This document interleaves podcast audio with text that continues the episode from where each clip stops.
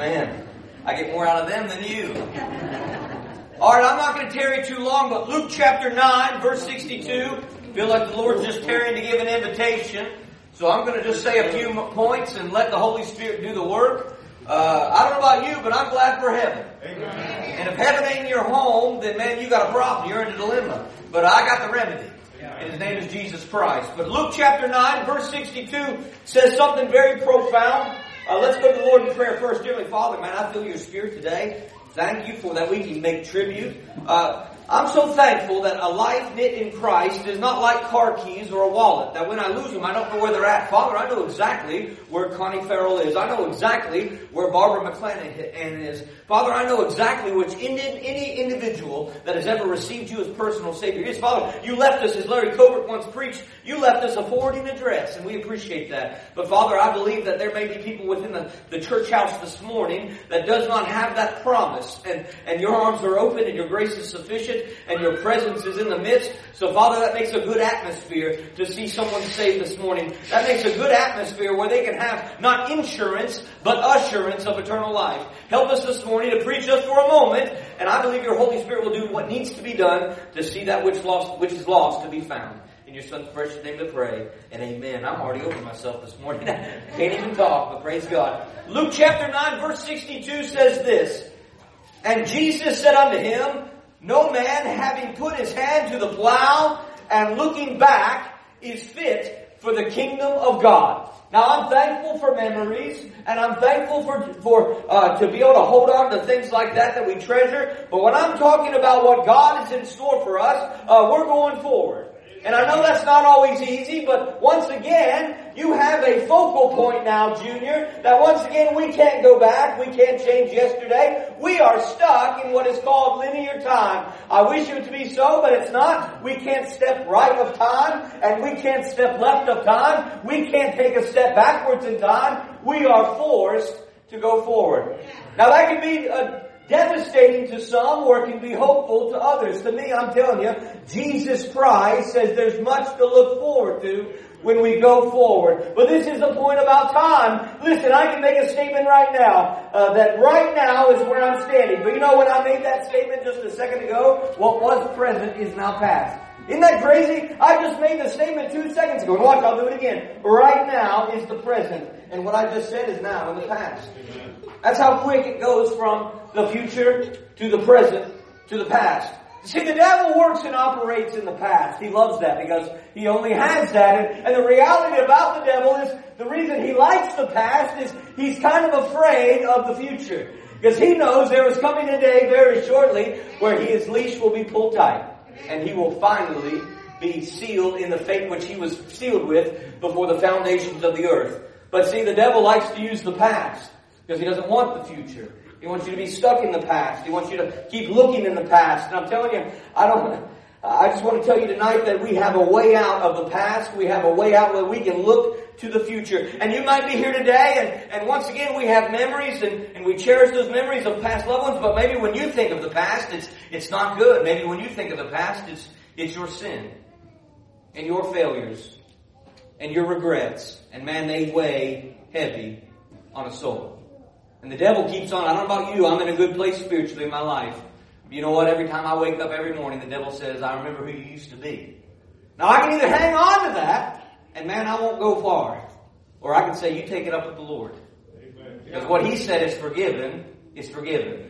And what he says is forgotten, is forgotten. And I can't go back, but I can go forward.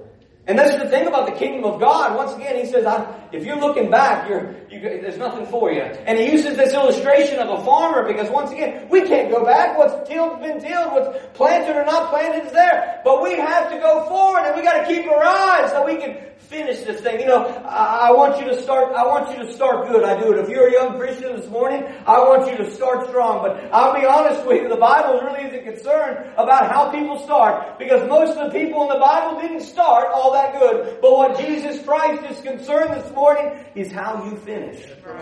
How you finish. And if you're looking back, you'll never be able to finish strong. But we have what is called repentance, and that is a fresh start. But it has to take a repentant heart, to have a forgiven heart, to be able to have a, a, a promise of our future. Turn to me real quick, 1 Samuel chapter 28. Just want to read a couple things on my heart. And Joe, don't get comfortable, brother.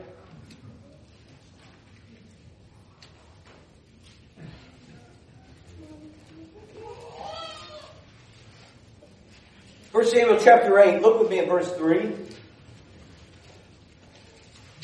Now Samuel was dead, and all Israel had lamented him and buried him in Ramah, even in his own city, and Saul had put away those that had familiar spirits and the wizards out of the land. So we see, listen here, Samuel was had passed away, they had already mourned him, they had already buried him, and, and once again, let me say this, uh, I, I, can't help that, I'm trying to extract this from the beautiful part of the service which we just conducted with Connie that has nothing to do. I'm talking about the past that we are not happy about. I'm happy about the memories that we share of Connie, but I'm talking about your past that is dead and is buried, and there's a problem when we begin to conjure up and begin to dig up that which should be left dead. Listen with me for a second. There's a story. Uh, it's not a true story, I don't think, but it, it, it brings a good illustration. So in the Vatican City, uh, where the Pope lives in the Vatican, there was a woman, a little old woman, and sure enough, it, it came about in the newspaper, an article that was published that this little old woman had seen Jesus Christ. Well, the bishop got the newspaper and said, we got a problem. Takes it to the Pope, and he says, I don't know about you, Pope, but uh, this might not want to get out that, that we've not seen a vision of Jesus Christ, but this little old woman that lives in a cottage down the road has. We might need to address this. How is she seeing things that we're not seeing? So sure enough, the Pope sends out the bishop to the little old lady's house, knocks on the door, the little lady comes to the door. He said, can I help you? He said, yes, I'm with the Vatican, I'm with the Pope, and I'm on here on specific orders to ask you if you did indeed see Jesus Christ. She said, I did. He said, is that true? She said, it is. And he said, I want you to do me a favor. If he would happen to show himself to you again, I want you to ask him a question to prove the uh, authority of your story. She said, ask me anything and I'll ask him in, in return. He said, the next time that he shows up, I want you to ask him what I confessed last week during confessional. So a few weeks go by, nothing. Another few weeks go by, nothing. Sure enough, a newspaper arrives on the doorstep of the Vatican. Little old woman sees Jesus again. Man, the bishop's upset. And the Pope is beside himself. I thought we were going to nip this in the bud. I thought we were going to take care of this. So sure enough, the Pope sends the bishop to the little old lady's house again, knocks on the door, the little old lady comes to the door. You know who I am? You know why I'm here? We'll get right down to business. Did you or did you not see Jesus again? I did. Did you or did you not ask him the question in which I told him, told you to ask him? I did. You asked him what I confessed at confessional last week. I did. And what was his reply? He replied to me, I couldn't remember. Folks, that'll preach. When Jesus Christ forgives us our sins, they are gone. Amen. They are gone. And the only reason they are brought up is if you dig them up. They are only, uh, they will only arise when you allow the devil but see, we see here that Samuel had already died, and, uh, and, and it says that Saul had put away familiar spirits. He had put away stuff like that. He had, he, he wanted to start fresh, and, and I'll tell you this today that, you know, once again, when the devil brings up uh, uh, our past, and he does daily, I, just tell him to take it up with Jesus. Uh, I, have tried to argue with him, and I've tried to plead my case, and, and he's a better deceiver than I am. And, and if I listen to the voice of the devil long enough, I start to believe those lies that I am indeed who I used to be. But I just say from now on, I can't argue with you, I can't fight with you, I'm no match with you. But you take it up with Jesus Christ. You take it up with Jesus Christ because His Word says that if I am in Jesus Christ, I am indeed a new creature. All things are passed away and behold, all things have become new. That's what I tell the devil. But he loves my past. Look with me at verse 4. And the Philistines gathered themselves together and came to pitch in Shunem and Saul gathered all Israel together and pitched them in Gilboa. And when Saul saw the host of the Philistines, he was afraid and his heart greatly trembled. And when Saul inquired of the Lord, the Lord answered him not. Uh, and neither by dreams, nor by Urim, nor by prophets. Then said Saul unto his servants, Seek me a woman that hath a familiar spirit. Wait a minute. I thought you put away those familiar spirits. I thought you said we're not going to have any of that again. And here we are trying to conjure up things of our past things that should be left dead. I'm telling you, when you start digging up old ghosts, I'm so glad that I have a ghost that ain't dead in the ground. I have a Holy Ghost that's alive and well today, and I feel like preaching. But I'm telling you, this is what it says right here in verse 7. It says, And when the Saul, Saul saw unto his servants, Seek me a woman that hath a familiar spirit, that I may go to her and inquire of her. And his servant said unto him, uh, said to him, Behold, there is a woman that hath that familiar spirit and Endor. You know, why is it when we are disobedient? Why is it when we step out of the will of God, when we aren't where we need to be, the first decision we make is to go back to where I used to be? Right. Man. That's what the devil does. He says, man, look what you're at. He looks at our past. Once again, even if we just committed that sin, that sin is now in our past. We think it's in our future, but it's not. If I committed a sin five seconds after it and I'm guilty and I'm, I'm miserable because of it, I have to stop and say, wait a minute, that's not my future, that's in my past. But yet we start digging up. And we see what happens here. This is what happens. He says, we have a lady. You, you thought you put them all away. You thought you put all those familiar spirits away. But I'm telling you right now, if, if you want to dig it up, you can find one. But it says in verse 8, this is what I want to, Joe, you come on, get ready, because I, I just feel like getting ready to give an invitation right here. This is what happens. It says in verse 8, and Saul disguised himself. Saul disguised himself. Now, I, I like a, I, I like an illustration. I like to have visual. I can read it, but I like to hear it. I like to be able to see it. And I've seen those old tales where, and even illustrations of this where they'll have a, they'll be in disguise and most of this time it would have been a cloak. And you know what happens when you're in disguise, you don't look straight up. When you're in disguise, you, you bow over. You don't want anyone to see it. And I can tell you right now, it says Saul disguised himself. Don't, I don't want to preach on disguises, but I'm telling you right now, if your heart's not right, if you want to go back in sin, if you want to run around on your sibling, I mean on your spouse, if you want to, if you want to hit that bottle, if you want to run to that needle, then just be honest. But when we put on disguises, when we start digging up ghosts, I'm telling you, you're going to get exactly what you asked for. But that's what the past does. It disguises you from fulfilling your identity of the future. I'm so thankful that I'm not living in the past. Man, there's nothing back there for me. I, I dug it out. I dug it down. I mourned it. I lamented of it. And I'm going to leave it dead. And I can ask you this morning right now, I want to read one more verse, Micah 7 and 18. One of my favorite verses in scripture. Because I'm going to tell you the God that we serve. The God that we serve is a God that already died for your sins. Yeah. Already. Amen. Amen. You're sitting here this morning, man, maybe in disguise, maybe way down, maybe thinking about digging up that old ghost. Here's the God we serve. Micah says this, who is a God like unto thee? Folks, I've not found one yet. I've not found one yet. We, we went out uh, Friday night to minister to the people, homeless, and just people that came around, giving food, giving clothing. There were some gentlemen from a recovery house, just starting the recovery house on the east side of Charleston, and we just said, "Hey, there's free food. Come." He came to came, got some food, and he said this. He said, "No joke." He said, "You you guys just invited us," and he said, "As you walked by, I felt the Lord." Now, once again, I was just offering pizza, but what he, I'm telling you, there's this God that is pursuing you.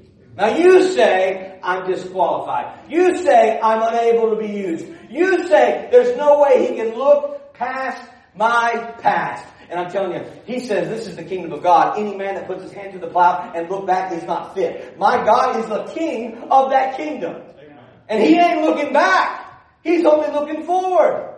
Who's looking back this morning? It's only you and it's only the devil. But this is the God like we underserved. Like he says, Who is a God like unto thee that pardoneth iniquity and passeth by the transgression of the remnant of his heritage? He retaineth not his anger forever. Why? Because he delighteth in mercy. Amen. That's the God we serve. Amen. Yeah, praise God. I'm going to read one more verse. Yeah, praise God. One more verse. Glory! And gonna- Hallelujah! Turn with me to. Proverbs 26 and 11. Bless you. Yeah. Wonderful. What a wonderful God. Glory!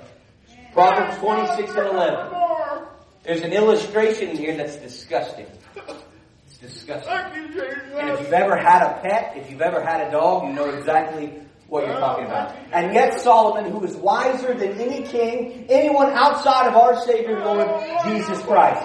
And he says this in regards to people returning to their folly.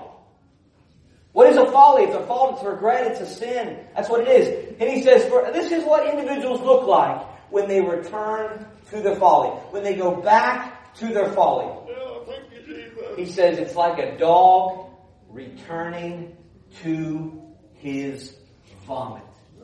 Man, what a disgusting illustration. And see, that's what the devil loves. I don't know about you, but when my dog gets into the mess that he made, I don't sit there and let him eat it all up. Say, maybe he can get it up. No, it's going to leave a stain. It's going to stink. The thing I do is kick him in the hind end and say, get out of there. There ain't nothing in that. Obviously, he threw it up because it made him sick in the beginning. And yet there he is back licking it. And that is you if you are stuck in digging up dead ghosts. If you are stuck in your past, if you are stuck in your sin, I'm telling you, there ain't nothing back there. But we have a future in Jesus Christ. He's already prepared a way. He's already prepared a place. All you have to do is grab hold of the plow and say, I'm looking forward. That's right. Yeah, praise the Lord. So this morning, Joe's going to get a song, and I've got three more pages of notes, but that's all you need to know. Amen. If you're looking back, God's not with you. He's already He's already paid that set. He says, "I can't go any, but you can't go back and fix it. What are you going to do? You're going to go back and undo every sin you ever commit." Go back and, and under, uh, make every decision, every regret. Good luck. It'll never happen. But what we have is grace. And what grace says is you cannot go back, but I'll smooth it over. I'll make it right. I'll clean the slate. And man, you can go forward now. You can go forward. I don't know about you, as we stand right now, who wants to go forward? I'm not looking back. Are you looking back? There's nothing back there for you. The devil will wear you out about your past, and Jesus is going to wear you out about your future. You got to choose which is yours. The illustration of the cross with the two malefactors on each side. One was stuck in the past, and one was optimistic of the future. The one said, "Ah, save himself," and the guy said, I, I, "I'm stuck here, I'm not looking back. I'm condemned, just as you're condemned. But maybe, just maybe, this man named Jesus can give me a new future." And he said, "Today, today, see, Jesus Christ is right there, bridging the gap between your past Right. and your future. He says, I am the door. That is the door. How are you going to get out? Are you going to keep looking up familiar spirits? Keep digging up old ghosts?